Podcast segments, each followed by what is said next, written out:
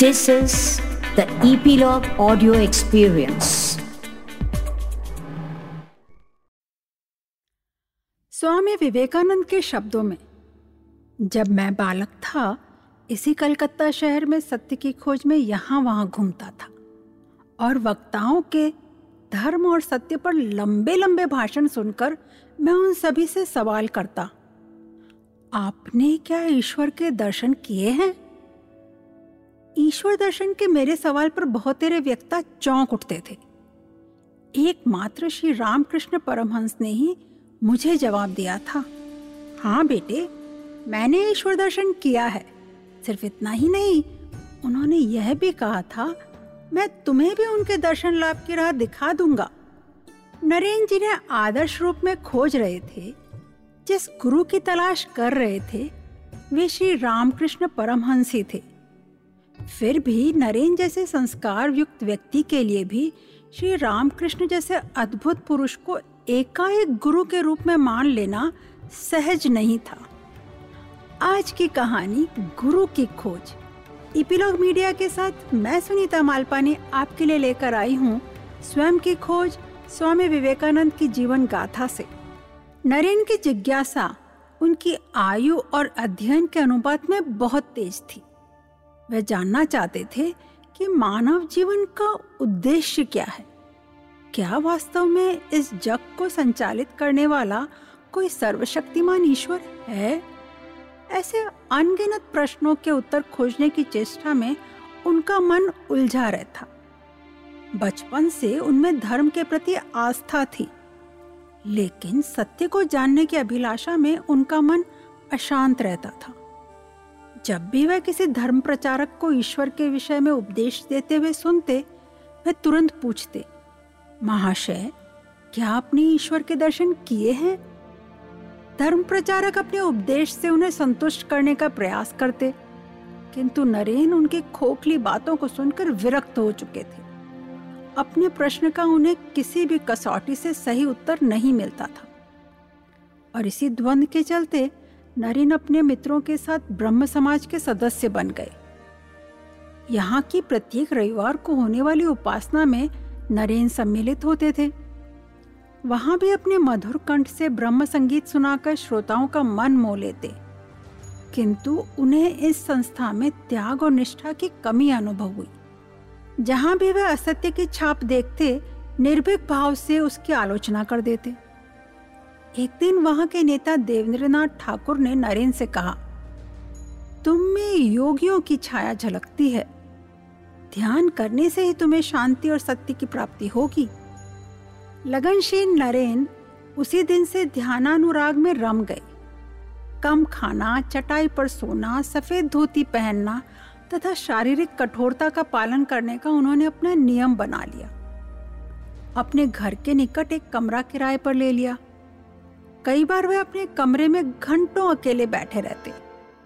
माँ समझती वह अपनी पुस्तकें पढ़ रहा है, लेकिन नरेंद्र भगवान चिंतन करता रहता। कभी ईश्वर को देखने की व्याकुलता के भजन गाता। हमेशा सच बोलने, फूल जैसे पवित्र मन किसी के लिए भी बैर नहीं होने से नरेन के लिए यह चिंतन बहुत सहज था, और इसे करते रहने की उनकी इच्छा और बलवती हो गई। नरेन अध्ययन, संगीत आदि की चर्चा करने के बाद अपना शेष समय साधना भजन में बिताने लगे। इस तरह दिन बीतने लगे, लेकिन उनकी ईश्वर की खोज अभी भी पूर्ण नहीं हुई।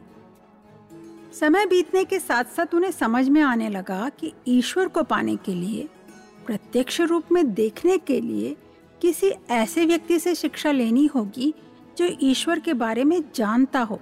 जिसने स्वयं उनका साक्षात्कार किया हो। सन 1881 की बात है 1881 नवंबर का महीना था, ठंड भी अपना असर दिखा रही थी।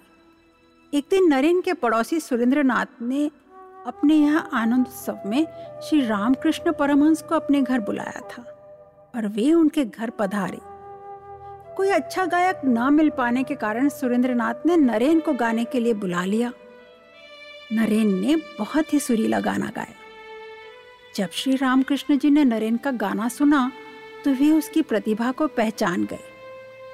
उन्हें नरेन भला भी लगा। उन्होंने नरेन को दक्षिणेश्वर मंदिर, जहाँ वे रहते थे, आकर भजन सुनाने का निमंत्रण दिया। यह थी श्री रामकृष्ण जी और नरेन की पहली भेंट। उस समय नरेन बीए की तैयारी में जुटे थे। शीघ्र ही परीक्षा होने वाली थी, जिस कारण नरेन इस आमंत्रण के बारे में भूल गए परीक्षा पूरी होने पर नरेन के विवाह की बातचीत होने लगी, लेकिन नरेन विवाह के इच्छुक नहीं थे। चूँकि पिता विश्वनाथ खुले विचारों वाले थे, बिना किसी दबाव के उन्होंने अपने संबंधी डॉक्टर रामचंद्र दत्त से विवाह के बारे में नरेन के विचार जानने के लिए कहा। नरेन का नकारात्मक जवाब जानकर रामचंद्र जी ने उससे कहा, यदि वास्तव में तुम्हारा उद्देश्य ईश्वर और सत्य की प्राप्ति है तो ब्रह्म समाज में समय न गवाकर तुम्हें दक्षिणेश्वर में श्री रामकृष्ण के पास जाना चाहिए। उनके ऐसा कहते ही नरेंद्र को श्री रामकृष्ण जी का आमंत्रण याद हो आया और वह अपने मित्र के साथ दक्षिणेश्वर जा पहुँचे। श्री रामकृष्ण परमहंस नरेन से बड़ी आत्मीयता से मिले। उन्होंने नरेन को अपने निकट चटाई पर बैठाया और भजन सुनाने के लिए कहा। भजन सुनने के बाद श्री रामकृष्ण नरेन का हाथ थामकर अंदर कमरे में ले गए और फिर जाकर पूछा, अरे, तू इतने दिन तक कहाँ रहा? मैं कब से तेरी प्रतीक्षा कर रहा था? और बात करते हुए उनकी आँखों से लगातार आँसू बह रहे थे। आडंबरी लोगों से बात करते करते मेरा मुँह थक गया है। आज तुझ जैसे सच्चे त्यागी से बात करके मुझे शांति मिली। उनकी आँखों में आँसू बहते देख नरेन हैरान रह गए। कुछ पल बाद रामकृष्ण जी ने हाथ जोड़कर नरेन से सम्मानजनक शब्दों में कहा, मैं जानता हूँ कि जीवों के कल्याण की कामना से तो इस देह में अवतरित हुआ है। नरेन अवाक, बिना कोई उत्तर दिए मन ही मन सोच रहा था मैं यहाँ किसके दर्शन को आ गया? यह तो निरा पागल है। मैं तो विश्वनाथ दत्त का पुत्र हूँ। फिर ये मुझसे ये सब क्या कह रहे हैं? रामकृष्ण जी अपनी धुन में बोलते जा रहे थे। फिर वे नरेन को माखन, मिश्री और संदेश लेकर अपने हाथों से खिलाने लगे। नरेंद्र को बड़ा अटपटा लगा। वह उनसे बार बार कहता रहा, ये सब आप मुझे दे दीजिए। मैं अपने साथियों के साथ बांटकर खा लूँगा। लेकिन उन्होंने कहा, वे लोग बाद में खा लेंगे। फ़िलहाल तुम खाओ। इतना कहकर उन्होंने सारी मिठाई नरेन को खिला दी। नरेन का हाथ थामकर विनती की, मुझे वचन दे कि तुम उससे मिलने पुनः अकेला जल्दी ही आएगा। नरेन ने इस अद्भुत स्थिति से निकलने के लिए वचन तो दे दिया, लेकिन मनी मन फिर कभी आना आने का विचार पक्का कर लिया। रामकृष्ण नरेन के साथ वापस बैठक में आ गए। वहाँ आकर लोगों की मौजूदगी में वे बहुत सहज लग रहे थे। नरेन ने सबके साथ बैठकर गौर से उन्हें देखा। उनके प्रवचन को सुनकर, उनके अद्भुत भाव समाधि को देखकर ऐसा लग रहा था, वे सच्ची ईश्वर को जानने वाले और जो वे महसूस कर रहे हैं, वही बोल रहे हैं। इसलिए नरेन ने धीरे से उनके समीप जाकर पूछा महाशय, क्या आपने ईश्वर को देखा है? उन्होंने तुरंत जवाब दिया हाँ हाँ देखा है। जैसे मैं तुम लोगों को देख रहा हूँ, सुन रहा हूँ, ठीक उसी तरह उन्हें भी देखा और उनसे बातें भी की जा सकती है। व्याकुल और सच्चे मन से ईश्वर को कोई पुकारे तो वह अवश्य ही दर्शन देते हैं। उनका गहरा जवाब सुनकर नरेन असमंजस में पड़ गया।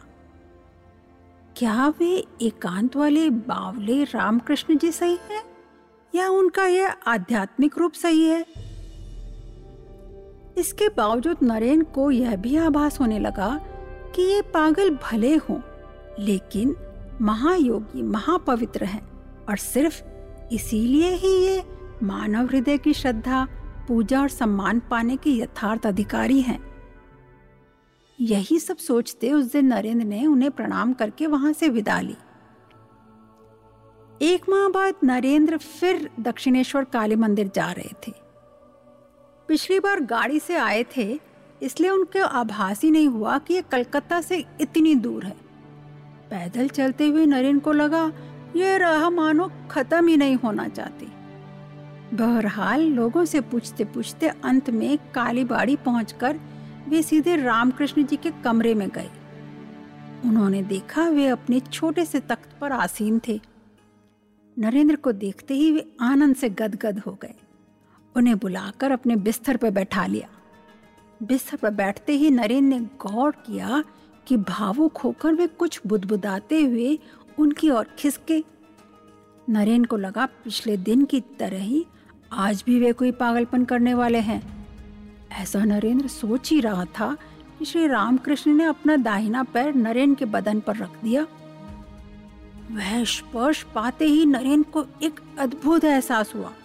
उन्होंने खुली आँखों से देखा कि उस कमरे की दीवार और सभी चीज़ें तेज़ी से घूमते हुए न जाने कहाँ अदृश्य होती जा रही थी।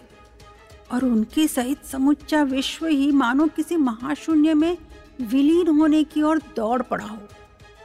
उस पल में भय से अभिभूत नरेंद्र को लगा कि उनके सहित संपूर्ण जग मरण के अति निकट है। नरेंद्र अपने आप को संभाल नहीं पाया। वह चीख उठा। आपने मेरे साथ यह क्या किया? अभी तो मेरे माता पिता जीवित हैं। नरेंद्र की बात सुनकर रामकृष्ण जी ने ज़ोर का ठहाका लगाया और अपने हाथ से नरेंद्र की छाती थपथपाते हुए कहा, तब फिर अभी रहने दो। अभी शायद समय नहीं आया है वक्त आने पर हो जाएगा। हैरत की बात यह थी कि उनके मुख से यह वाक्य निकलते ही नरेंद्र की वह अद्भुत उपलब्धि क्षण भर में थम गई। उन्हें पुनः होश आ गया। और कमरे के अंदर बाहर की चीज़ें पहले की तरह ही यथार्थ स्थान से स्थिर हो गई। यह घटना बड़ी तेज़ी से घटी। लेकिन नरेन के लिए जैसे एक युगांतर उपस्थित हो गया। वह स्तब्ध होकर यह सोचता रहा, यह क्या हो गया? यही क्या मैस्मरिज्म या हिप्नोटिज्म होता है? लेकिन वह कला तो कमज़ोर मन पर असर डालती है। मैं तो दुर्बल मना नहीं हूँ। इसके अलावा मैं तो इनका भक्त भी नहीं हूँ। फिर मैं तो इन्हें कुछ कुछ पागल भी समझता हूँ। मेरी ये उपलब्धि कहाँ से हुई भला फिर? नरेन ने काफ़ी सोच विचार किया, मगर किसी फैसले पर नहीं पहुँच सका। मन ही मन में संकल्प लिया कि अब मैं उन्हें अपने मन पर इस तरह अपना प्रभाव नहीं डालने दूँगा। साथ ही नरेंद्र को यह भी लगने लगा कि इनमें अगर इतनी दृढ़ इच्छा शक्ति है जिसके द्वारा वे उस जैसे मज़बूत, मनोबल, दृढ़ संस्कार युक्त व्यक्ति को अवश्य कर सकते हैं तो उन्हें पागल कैसे कहा जाए? हालाँकि पहले दिन वाला किस्सा, जिसमें उन्होंने नरेंद्र को बरामदे में ले जाकर जो सब हरकतें की थी, उसके लिए तो उन्हें पागल के अलावा और कुछ कहा ही नहीं जा सकता। ज़ाहिर है, इसके बाद नरेंद्र ने फैसला किया कि चाहे जैसे भी हो, उनके स्वभाव और शक्ति को मुझे सही ढंग से समझना ही होगा। इस तरह के सोच विचार के साथ नरेंद्र ने ध्यान दिया कि उस घटना के बाद रामकृष्ण जी मानो एक भिन्न, बिल्कुल भिन्न इंसान बन गए। पहले दिन की तरह ही उनका आदर जतन करने लगे। किसी आत्मीय या प्रिय बंधु को अरसे बाद पाकर लोग जैसा बर्ताव करते हैं, वैसा ही करने लगे। नरेंद्र को खिला पिलाकर, प्यार दुलार करके, बोल बतियाकर और हँसी ठिठोली करते हुए मानो उनकी आस ही नहीं मिटती थी। उनका यह अद्भुत स्नेहपूर्ण बर्ताव भी नरेंद्र के लिए चिंता का विषय बन गया। इस बार भी जब वह निकलने लगा, उन्होंने उदास होकर कहा, जल्दी आने का वचन दो। पहले की तरह ही विदा लेने के समय मुझे वचन देना पड़ा। ऐसे थी अपने गुरु से उनकी शुरू की कुछ मुलाकातें। किस तरह उनका गुरु शिष्य का रिश्ता आगे बढ़ा? कैसे कुछ सालों के रिश्ते ने नरेंद्र के जीवन में एक अहम भूमिका निभाई?